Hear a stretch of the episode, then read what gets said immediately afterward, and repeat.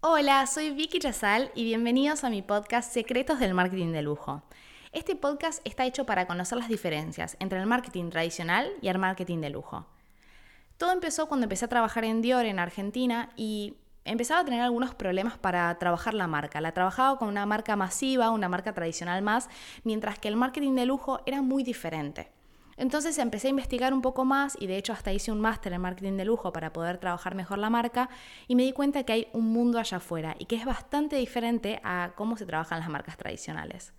Entonces, mientras estudiaba me di cuenta que también había mucho contenido en inglés sobre el tema y nada en español.